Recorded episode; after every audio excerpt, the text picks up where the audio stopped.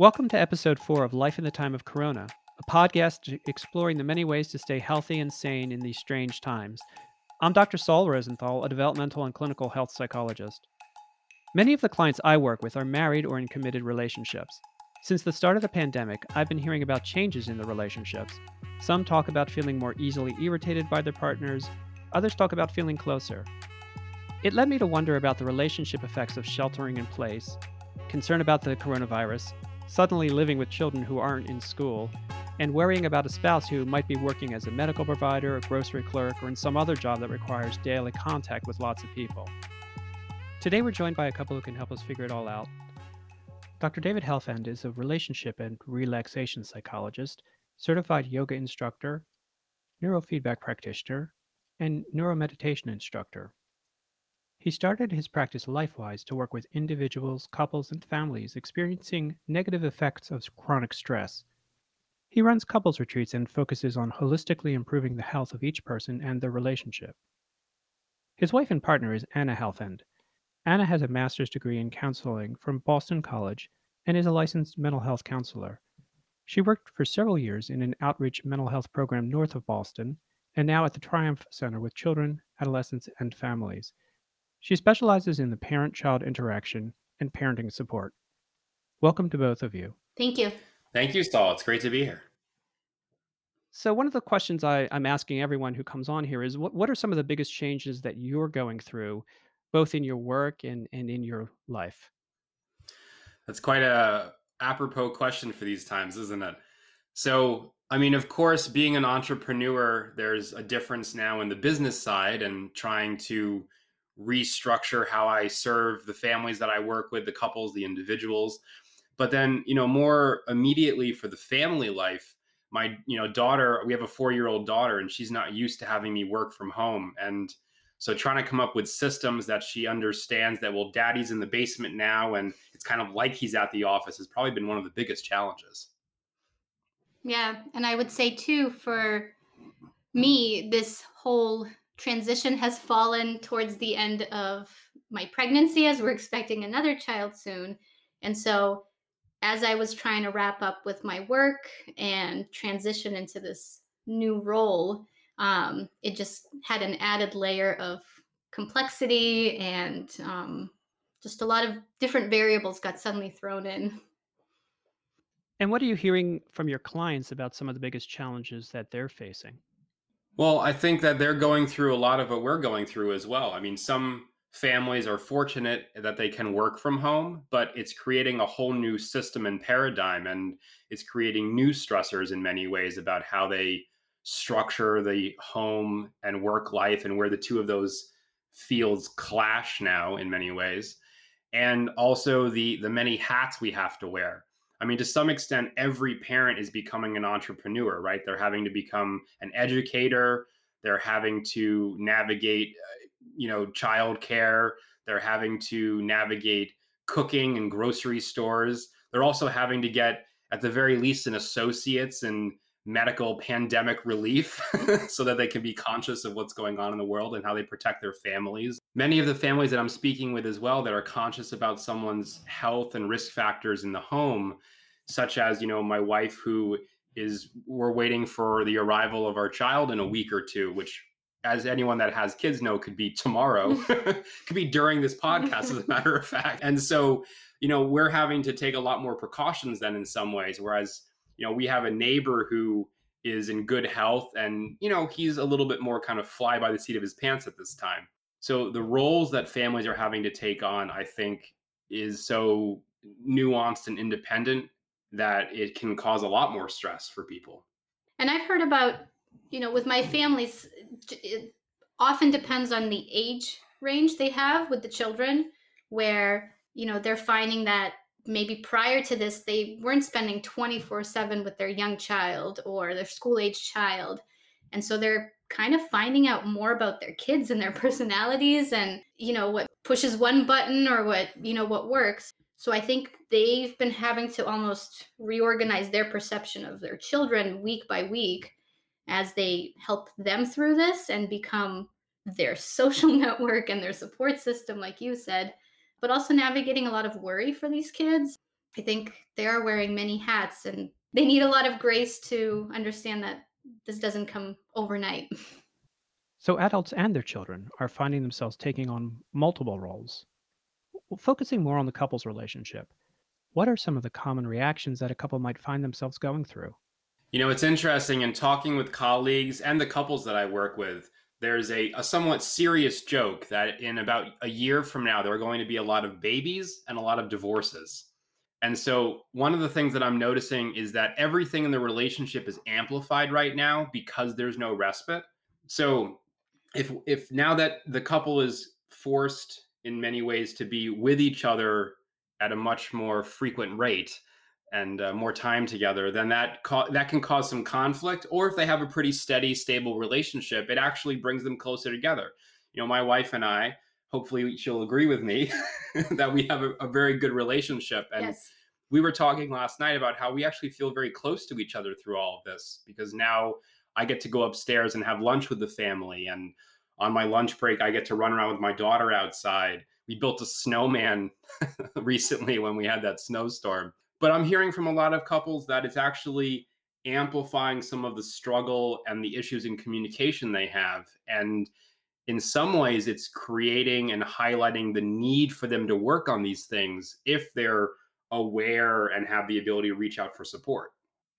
And Anna, I'm wondering how does that amplification play out when there are kids involved as well? So in the families that you're working with, what are you hearing?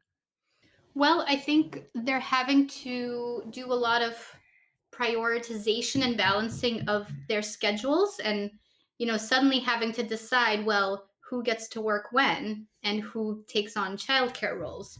These days, parents can't just bring someone in the home, they can't send the child anywhere. So I think with children, it's finding a balance with their schedules. You know, who does an afternoon shift, who does an evening shift, um, who has to completely take time off or just stop because sometimes I think the stress of having to balance this is becomes too much. The other t- thing with children is people need to prioritize time to be alone and to have that mental space to recharge and validate that there are things they want to continue doing that they were doing before this whole pandemic began. And I think as these new roles develop to help the kids understand that and you know they're seeing these parents navigate these things and they're not very hidden these days. So I think as the parents work through their stressors, it's been pretty clear that the kids can pick up on it and that they can either have the kids witness it or they can have the kids understand how to work through these things and model it. I was recently working with a client of mine. He and his wife have three small children. He's still working full time, but from home, and his wife is the primary caretaker. But their children are pretty challenging. They're very active with attention and hyperactivity issues, they have some behavioral management struggles, normal developmental demands, and, and all of that on top of everybody's cooped up together for the last several weeks. School really helped the kids regulate themselves, but it's much less effective with the little amount of online time they have. The, the situation is pretty common now for couples and their families. What, what sort of advice would you have for that couple? Yeah, it's actually quite a common example in these days. So, I mean, there's a couple of things that strike me in the example that you gave. You know, first of all, as Anna was saying, negotiating the roles and managing the expectations in the family and the schedule becomes really important at this time. So, one thing I'm noticing is a lot of families are just sort of improvising, and it can be very helpful to have a plan and a format in place, not only for the couple and their kind of emotional needs, but also so that the child knows what to expect. So, for example, if the parents can agree that you know this this time is family time, and then during these other times, maybe you or I are responsible for the child care. Because one thing that is becoming really helpful these days, I believe Anna would agree with me, is making sure everyone has their alone time and their quiet downtime, whether that's the adults or the kids. You know, I, I had a family session the other day, and I asked all the kids. Actually, actually, I asked everyone in the family, "What would you like to see more of right now?" And everyone said me time because everyone's you know just on top of each other these days. And then, of course, I mean, we could spend the whole podcast talking about communication styles of how you get that need met and and what you're looking for and how to communicate that. I would say just as a real quick takeaway making sure that you're asking for what you want and you're soliciting that same response in the children if you're the adult is really important. So for example there's a very different feel between these two communications saying that i really want some time to myself to recharge and hearing that from a, a parent or a spouse is very different than you need to leave me alone because I'm about to explode. and I kind of want to I want to validate the fact that I mean what you pointed out a family with young children I think these families are really struggling right now because what should be a safety network of family, friends, um, being able to have a parent take a child out and let the other parent rest, just getting basic kind of physical needs met of rest and recharging just kind of has gone away. And so even that communication of this is what I need to stay sane and healthy and how can I either get that met or how do I sort of outsource it whether it's I know for me personally, you know, being able to connect with my friends now via a lot of FaceTime. During these last week of pregnancy, I thought I'd be hanging out with people. I thought I'd have a social network to see my family, and it it has been hard. So I think the parents with new arrivals have been hit very hard with that, and so this family is probably feeling it a lot. I think that's that's absolutely true. And, and one one of the interesting things I'm noticing in our conversation is we've kind of focused on the parenting role, and I suspect many couples are finding that that's true as well, while neglecting the couple roles, so to speak. So uh, I'm wondering what you, what you have to say about that, and how how do couples balance that parent role, assuming they have kids in the first place, with the role of maintaining their own partnership, their own intimacy? I mean, I think for me, we were talking about this earlier that, you know, there are definitely like ways of having intimacy that have strengthened and there's sort of newfound ways of intimacy. I was telling him the other day that, you know, being the three of us having these close moments together and for me to sometimes witness the conversations that our daughter has with him now, that to me is it's not only heartwarming, but it feels very close to me and just makes me feel more connected to him as well. Well, one thing we've kept up is just having moments during the day and plenty of them to reconnect with each other, whether it's, you know, a nice hug and kiss as he goes down to the office to work, or perhaps it's us checking in with each other, you know, hey, do you need a cup of tea? Do you do you need 10 15 minutes to like sit while I, you know, hang out with our daughter? But just really noticing um like intuitively too what does the other person need and just kind of carrying out that five minutes of kindness or compassion, I think it's brought us very close. I agree. And just to add to that, I think it's important for people to remember that no one can read someone else's mind. And so if you have something that you're looking for, to ask for that is really helpful. In the first couple weeks of this whole pandemic, Anna came to me and said that she was feeling very overwhelmed and that she wanted more time to to socialize with friends because that she wasn't getting that. And I was so wrapped up with my, you know, business and trying to meet the needs of my clients that I had neglected to even think of that as something that I could offer to her. And so her saying this is something that's really important to me allowed me to to make some time in my schedule and to start offering that. And you know, in my mind I that was that was her needs were not on my mind to be honest because i was so focused on okay i need to provide financially for my family and i need to meet the needs of all these other clients that i'm working with because they were really struggling. And so to refocus the attention on her and the family was a real eye opener and i would say that hopefully i feel like i've done that since yeah. you've asked. No definitely. I think i came to him and i said you know i'm just sad. Like i was just sad that this is how life was kind of turning out at this point in our relationship. And I think communicating that allowed me to just let go of that weight. And I would say, too, I think with couples, being able to validate how much each person feels a loss of something. So for someone, it might be the loss of, oh my goodness, my business was just on such an upswing. And then I've been told to shut it down and completely revamp and almost restart, right? And I know for him, for David, that was, it was a lot. It was um, definitely on his mind 24 7. but being able to support him through that and being understanding and kind about it and being able to learn about all the nuts and bolts that go into running this business. I think for me, it's been a journey of being more aware and like really grateful for what he does, being able to witness it like in our home. But I think couples just have to understand that there's a loss at every turn for someone, depending on what it might be, and to be flexible and kind with each other about it.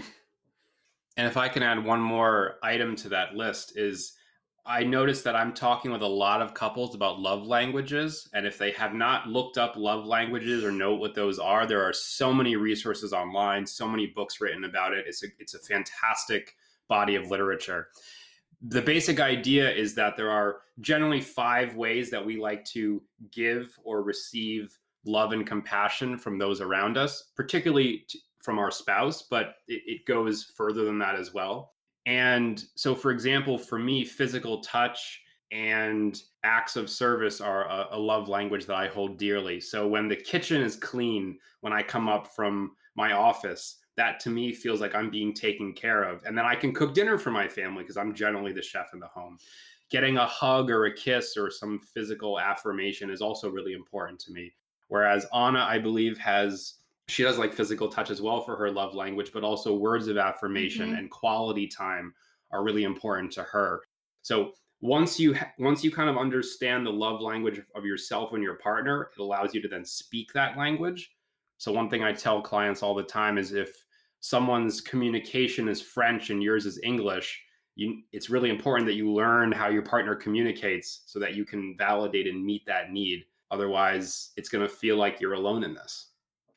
It seems a lot of what you're saying is to be able to bring all of these skills, all of these ways of thinking about each other to bear in these very uncertain times, but to do it in a more planful way, to really think through how we're going to maintain our connections, maintain our communications with each other. You'd mentioned improvising versus planning. And on the one hand, almost every day is a little different so improvisation is necessary but if if we sort of have a plan that we can or a structure or a framework that we can put into place that can help us kind of make it through those improvisational moments absolutely i mean I, think to your point the entire structure that people have built whether it's a business or a home life or work life or you had a vacation plan to go to cancun or i mean whatever it was I mean, all of those plans have been completely turned upside down. And, you know, I've been speaking with a lot of families who have talked about how this is kind of a grieving process. The first couple weeks of the pandemic, they feel like they were just in denial, like, okay, we're going to get through this really soon. And then there was the anger and depression and the emotional phase of like the the almost like the tantruming that occurred, right? Where you know, well, why why should this be the case? And I'm, you know, I can't believe that my business has been thrown off. I can't believe that my the daycare shut down. You know, those sorts of things. But now people are starting to get into that negotiating and acceptance phase where now we're actually being planful and working through things. And I imagine this is a pivotal moment that in the next couple of weeks, if people can put a solid foundation down that at least has the semblance of structure that could be successful for themselves and their family and and building in self-care again is so important that if you can i mean one thing that anna had asked for recently was that she want there was this what was it a prenatal yoga class on sunday mornings that you said listen if i could at least make it to that if you could be with our daughter and keep her away from this room where she secluded herself like that would be so big for you right so again if there's that that if you can find a structure to get back to and, and recreate what's important to you in your life and the family life, then that's so important right now. And I think we're starting to fall into that phase now at this point of the pandemic. So it's an opportunity to reach what Anna called these newfound ways of intimacy. Absolutely. Right. I mean, I've seen lots of families use this as an opportunity to kind of reinvent certain things about the family. You know, I've always encouraged these families as we've started having, as we were having the telehealth sessions, is communicate with each other as a family. What's going to be important for you guys? Is it going to be that now everyone gets to plan a family meal, which I think we've talked about before is kind of a vital time to connect and recharge together? But being open with each other and your children that this is different. This is kind of life changing, but here's the things we are doing to gain some control in our own lives. And here's things that we will feel resilient about. And here's things we are completely allowed to also worry about. But allowing the families to, in an age appropriate way, to have conversations with each other and reinvent certain things that maybe they've wanted to reinvent and some things they're having to reinvent. But it does allow for some of that flexibility to occur, but in the later weeks. I don't think that flexibility could have happened in that first week or even the second or maybe the third. But now it's almost like, okay, we got some things under our belt. What can we now build on as we go forward? So, again, sort of planfully building on things to perhaps end up at an even better place in our relationships than we started. Right. As we're starting to wrap up now, I'd like to ask each of you a few one thing questions, if that's okay. hmm So I'll start with you, Anna. What is one thing that people should take away from our discussion? I think they should take away that there needs to be both a softening during this time within themselves and their family units to allow for these changes to be processed, and also a readiness to then build on that. So, allowing themselves to have this duality of, yes, I am a changed person, but I am going to come out with a different foundation here. How about you, David? What's one thing that people should take away from our discussion? So I think there are many moments in life that people see as pivotal. And oftentimes we hear about how life changes in an instant, and it's often used in a negative way. I think this is an opportunity for people to have their life change in a very positive way as long as they integrate and assimilate the new skills or new opportunities they have. So Anna mentioned, for example, that families are home now, and this is a chance to have meal times. So I would say that if couples can think about what strong values and what opportunities and ways they want to feel are really important to them, and then start making a plan to achieve one or two of those. So if it's that they've never felt connected to their spouse, well, this is a great opportunity to plan some events together.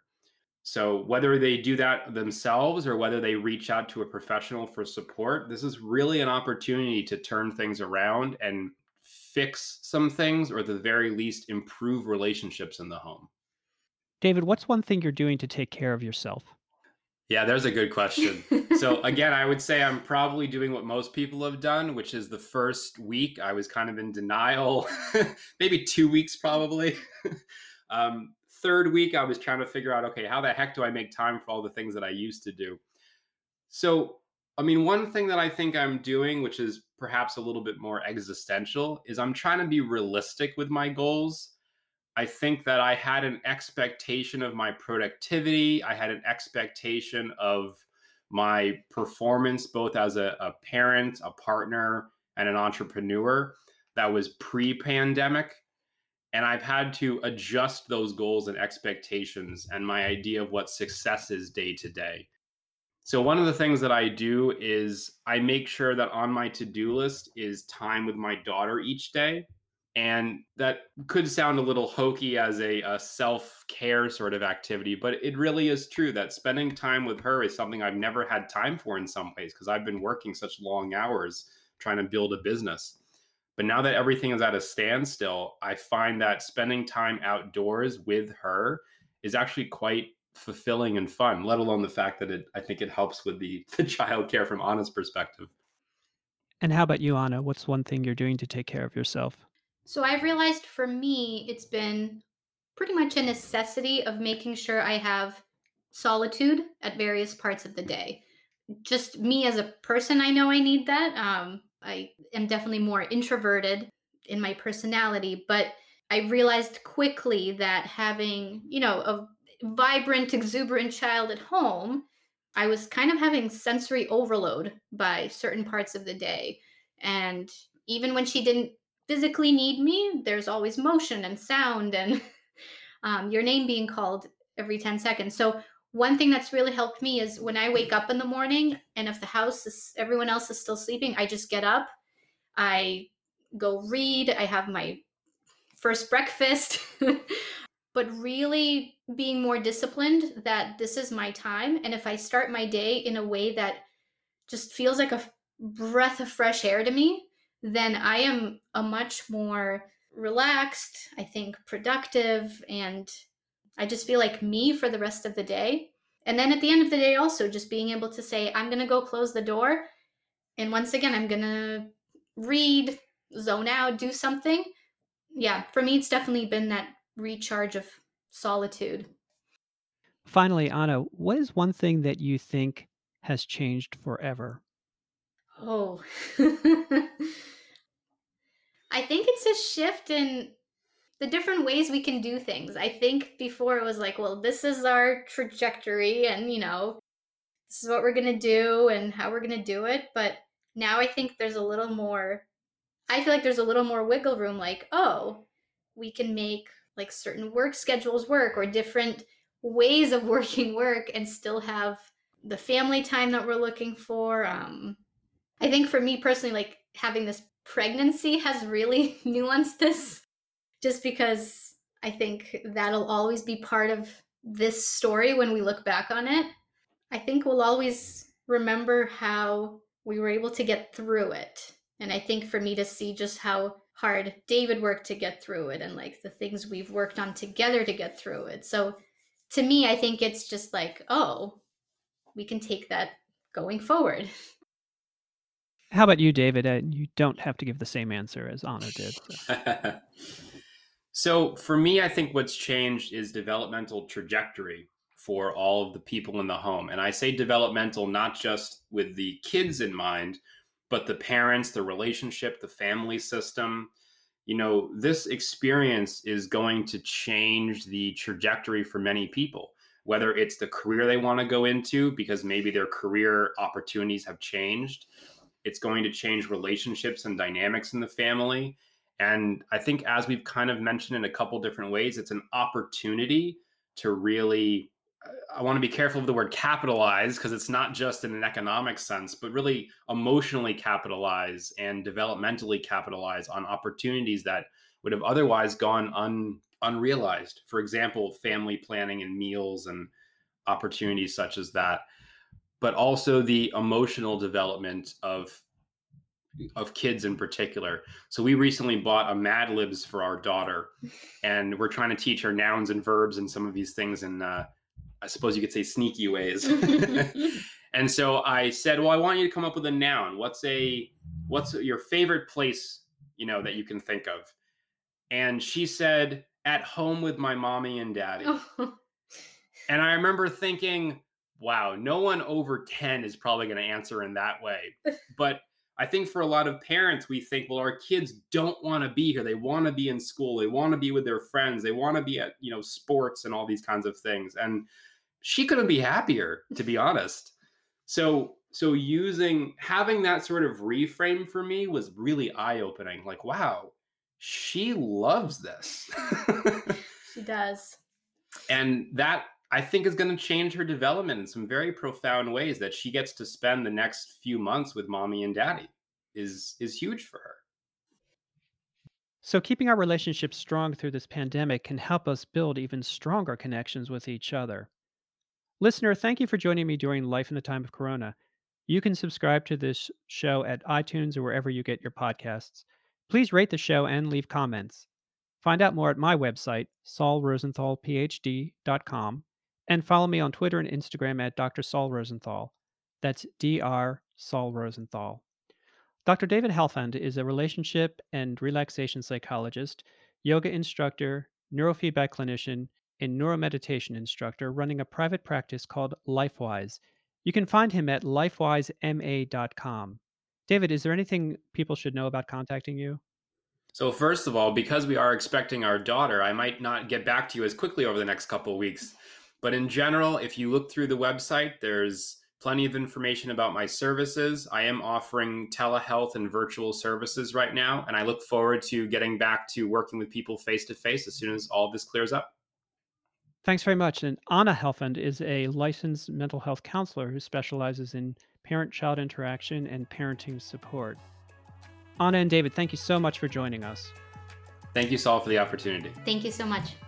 And thank you, listeners. I look forward to continuing the conversation on life in the time of Corona.